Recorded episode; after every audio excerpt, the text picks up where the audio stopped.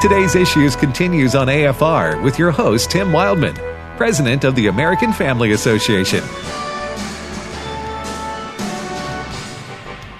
Again, ladies and gentlemen, we're trying to round up all the classified documents that we can find.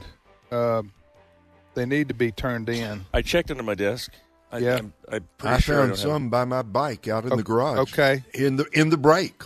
Okay, there we go. We just need to round them all up, and Biden's doing his part. He's got some in his garage in Delaware in the filing cabinet, I guess, a filing cabinet of boxes next to the Corvette.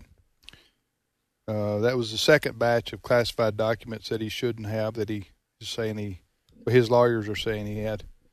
Anyway, if you haven't heard, yesterday it was yesterday or the day before? Day before. The day before yesterday, which would have been Tuesday, it was revealed that President Biden, when he was VP, had taken some, I don't know if he personally did it, don't think he did, but anyway, taken classified documents while he was vice president and taken them from the White House, not turned them over to the appropriate authorities, and left them in a room in his, quote, think tank, end quote, in D.C. And now, last night or yesterday, NBC reveals that he took some also classified documents, and they found them in the, I don't know who they is. They is being, I don't know who they is yet. They are. Is it his lawyers or somebody? And this sounds like we're making this up, like it's just Saturday Night Live stuff. But found them in the garage where he keeps his Corvette as a private residence, that is Biden's in Delaware. That's right. Right, Fred? Yeah, the documents were found in a filing cabinet. So we don't know now. Where else did Biden take classified documents? Are they at the beach house? Are they, at Hunter Biden's apartment? Were they on the laptop? Are they on the, yeah. If he had dinner with Hillary, did he put them in her bathroom by her server? All right, I'm being somewhat facetious, but I'm just. But at the same time, if you're going to treat this like the Democrats and the liberal media treated Trump a few months ago about the documents at Mar-a-Lago, then this is what do you call it, Ray? When this happens, it came back to bite them. Oh, man. You call it a magnificent mess. Yeah. And to me, this whole thing, I keep saying this whole thing feels very orchestrated to me. They, quote, happened to find it before the midterm elections, didn't release it until recently, and now have just happened. What? Somebody was cleaning out around the Corvette and found a box and it was stamped top secret. I mean, it sounds like a bad Lifetime movie channel show. About 11 o'clock on Tuesday night. You know what I'm saying? And doesn't it feel like we're going to get a third drop here in the next week or so? Yeah. Found some more. All right. I'm just going to – turn it over, Brent. I'm talking to Brent Creeley, our producer. This is completely out of the blue. Turn it over to CNN. We got Fox on in there. I just want to see if CNN, what they got on. I'm just curious what they got on here. Biden confirms more classified documents in his Delaware home. So now CNN's turned on him. But I don't. The sound isn't up, but I know what they're saying. This is nowhere near the same thing as Donald Trump. Yeah, I don't know the second batch. So, Steve, I would agree with you on the first one. I think that there's blood in the water, and a lot of reporters want to go after the story, regardless of their ideological beliefs, because they want to be the first to get it. Don't you think I'm right about that, Fred? That sometimes that supersedes their desire to protect. And we say that because of the environment at the White House briefing room yesterday with Karine Jean-Pierre. Yeah, she was being confronted by CBS, by CNN. I thought she was going to cry. Yes. And she just kept repeating whatever the president said. You're being mean to me. Quit being mean to me. Yeah, you're not supposed to confront me at one point.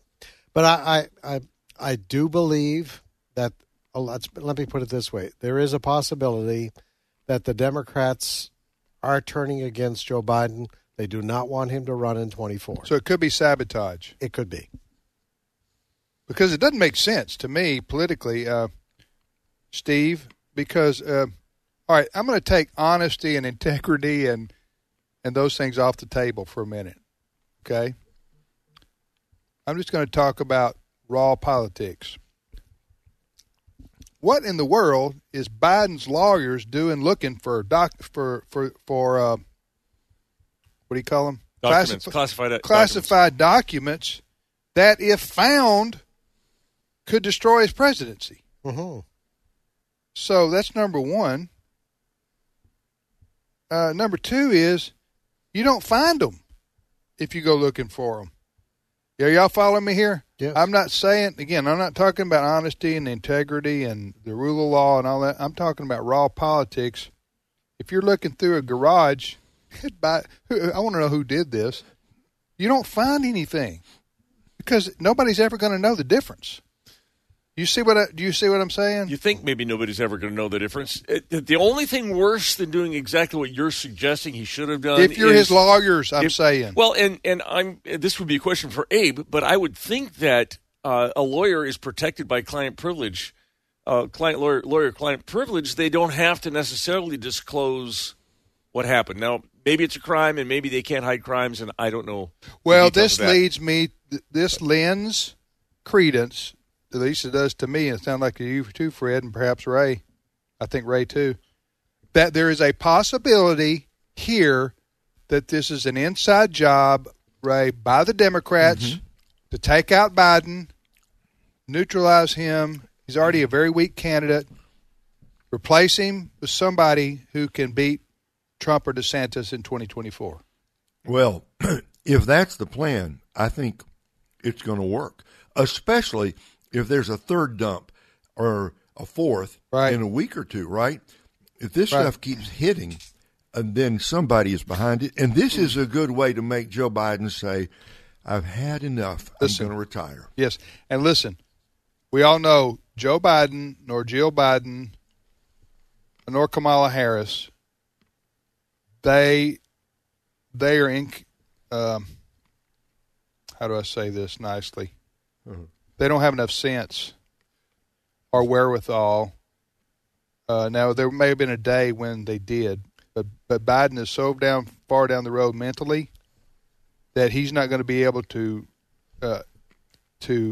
root it, find out what happened here. His head's spinning right now. Okay? That was my thought too. But the only problem with removing Biden is that you have a Kamala problem. You have to remove her too, because she cannot beat Biden. She cannot beat Trump or anybody that the Republicans throw up, and so you have to get rid of her too. Because if you remove Biden, it's automatic. I agree with you. I tend to agree with you. However, if you were to say, well, Harris is going to be Biden out, Harris in, I agree that she's no better or worse as a candidate. However, what are you going to do? If you're the Democrats, you sold your soul to the politically correct idea of we've got to have a woman of color, and no matter what, and so you're stuck with you got a woman of color who is a terrible candidate but you at least give her a 2-year head start on her candidacy. You see what I'm saying? I think here's where I would go if I was a Democrat strategist. Okay, Kamala Harris becomes a placeholder. That's all. But she's still president for 2 years. Yeah. Okay. Well, she's a placeholder though, because who's going to tell her that, Fred? Between now and then, I think the Democrats are aware she's bad. They know why they put her in there, but I think they're going to be looking for a Gavin Newsom or somebody of that nature to be at the top of the ticket, and someone else. They're looking at a whole new ticket for 24. And this is just the start of a plan to remove these people. Could you imagine Newsom versus DeSantis in 24? Oh, baby. Mm-hmm. Oh, yeah. Of course, this could be real messy for the Democrats, because I'm not talking about the legal troubles that Biden may be in. But if you start trying to turn Kamala Harris, a woman of color, into a placeholder to get ready for the white straight man from California? You could have trouble right there in the Democrat Party. You want to know who's nervous? Who's nervous? The media is a little bit nervous. They're not sure quite what to do. And if I could, let me give you an example from late-night TV. The comedians, you know, they kind of pick on Biden every so often, but you can tell they do it in fun, but they're getting a little nervous. Listen to Cut 14. The documents found were from Biden's time as vice president. Today, Obama was like, nothing to worry about. If Joe had access, it wasn't important. Yep, Biden was shocked and said he had no idea how the documents got there. Then Hunter Biden was like, okay, so don't get mad. But I mean, this is it's different to it's different to Trump, right? Because it's different to the Trump. I'm saying it's not the same as when Trump. A lot of rain in California lately. Who was that guy? That was James Corden. Oh, okay. Okay. And Jimmy Fallon was the first voice you heard. Yeah. Well, we'll see if I don't watch Saturday Night Live anymore like I did 30 years ago when I used to watch sometimes when they, Chevy Chase days. Mm-hmm. And then subsequent to that, I had some of it was funny. But then since Trump, they just turned political, with Alec Baldwin and all that. But it'll be interesting to see whether they're not going to be able to avoid this story right here. Mm-hmm. Saturday night. So the liberal media is turning on in the sense that they are cheerleaders for Biden and the Democrats, and now they're having to be real journalists because they can't escape this story. Right, Fred? That's right.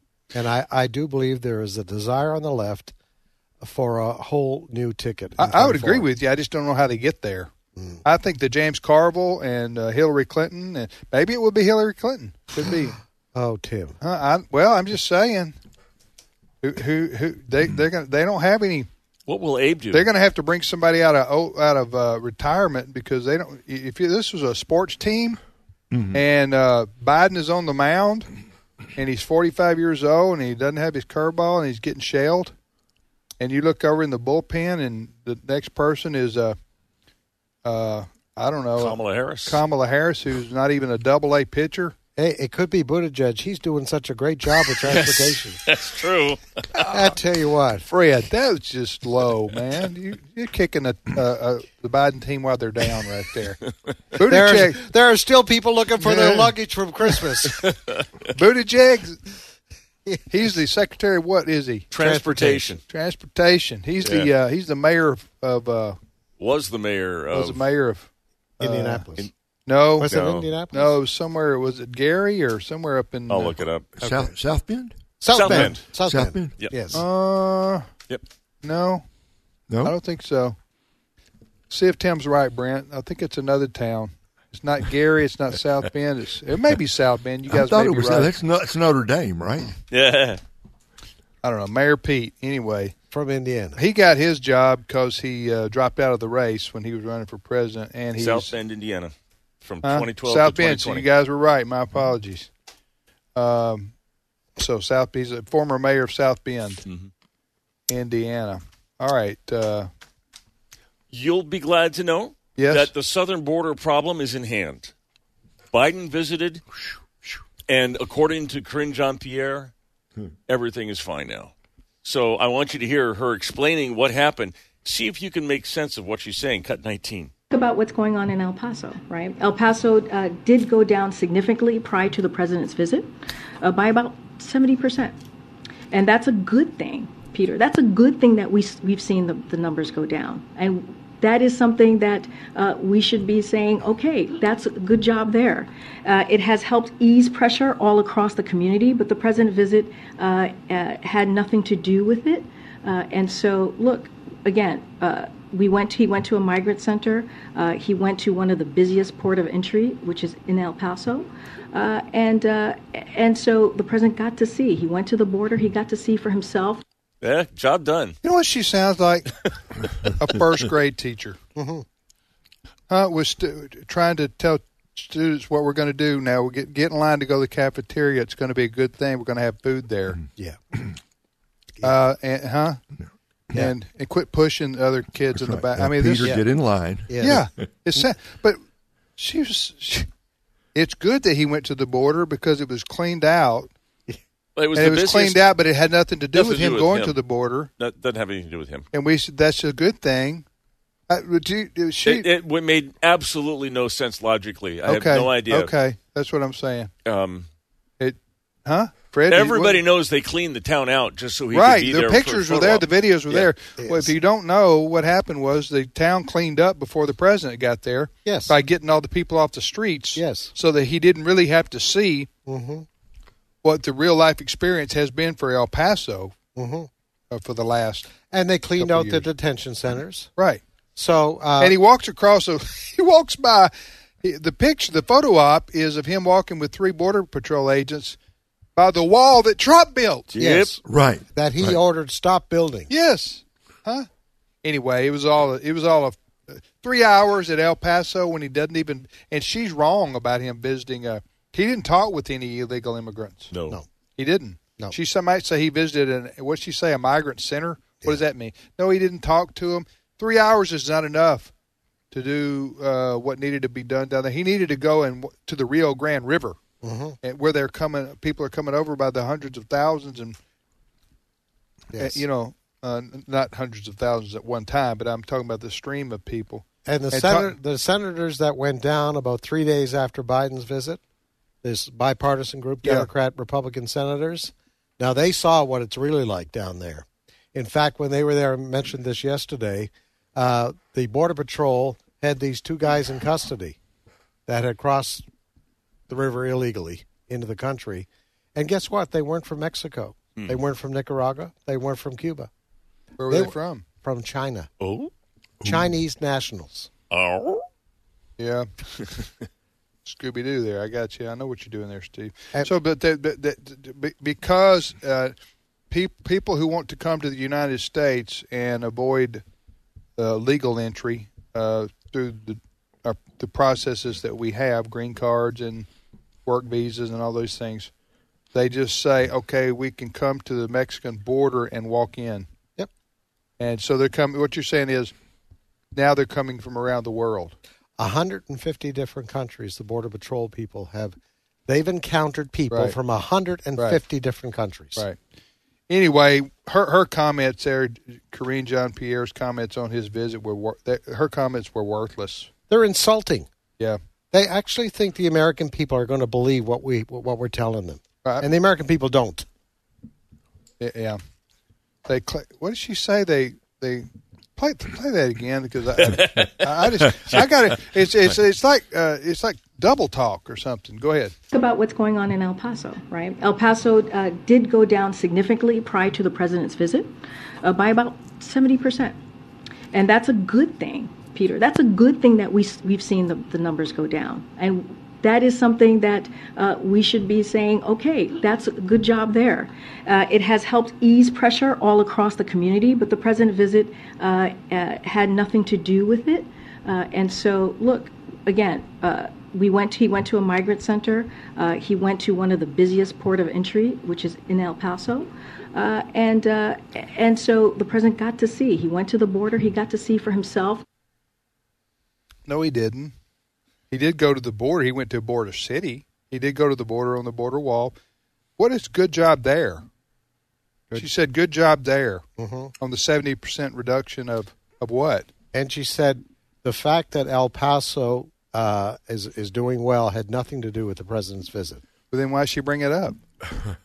You remember the South Carolina contestant on the beauty pageant that answered about maps? Poor girl. She This is what Karine Jean-Pierre, every so often she throws in, and that's good news. She just doesn't know what else to say. And that's good news, maps, so forth. Anyway. Well, you know what? That's what happens when you try to cover up and that's what happens when you try to convince people of something that's not true. And everybody knows it's not true. Now, the job of the White House press secretary, at least in part, over history, is to spin stories in favor of their boss. We all know that. We all take that into consideration, right? That's just Republican, Democrat, doesn't matter. The press secretaries to get up there, and if they have to take one for the team, they take one for the team. But they try to put their boss in the best possible light. But the problem is when you have stories like this, where everybody knows what you're saying when you're standing up there is not true. Mm-hmm. Okay, like what we just heard right there. She's counting on, A, the fact that she is a minority lesbian. That shields her from criticism mm-hmm. to a large extent, because then you can say, well, if you criticize her, well, you racist, mm-hmm. homophobe. Mm-hmm. You don't like her because she's a lesbian. Mm-hmm. Well, no, it has nothing to do with her being a lesbian. I'm talking about the content of what she's saying. But she knows she can deflect criticism because the reporters are going to be scared to take her on because of what I just said. You add that element to the fact that the most of them in the room there, or the Washington press corps, I should say, are Democrats themselves, and it pains them to have to report negative news mm-hmm. about their leader, mm-hmm. Biden, even though they're forced to sometimes in the case of these documents.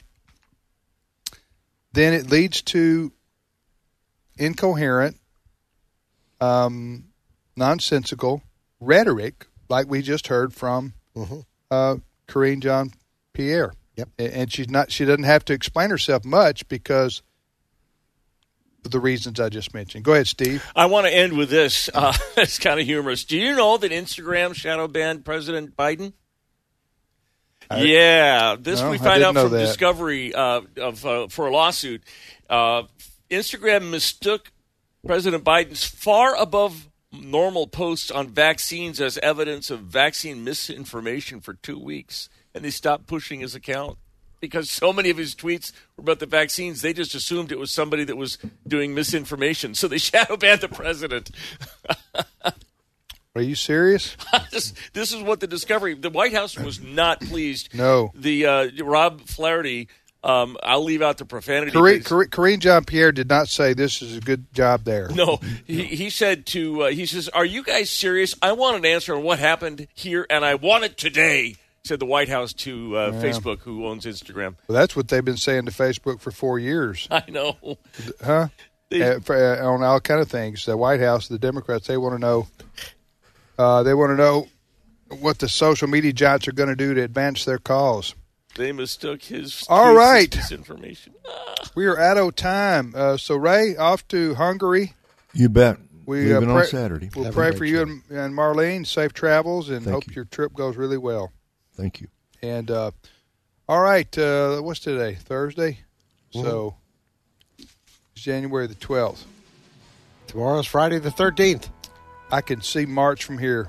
It's coming. It's coming. Slowly. Do you know we had a tornado land in Monroe County today, this morning? I don't think tornadoes land, Steve, but they touched down. They touched down. Yes, so they touched down today. Yeah. This morning. All right, Brother Steve, thank you for your contributions. And Chris Woodward, Fred, and Brent Creeley, our producer, and Ray in Kansas City. And others. Alex, Peanut Butter Alex, and Jan Markell joined us as well. Have a great day. Trivia Friday / Learning University. We'll be here tomorrow. We'll see you then.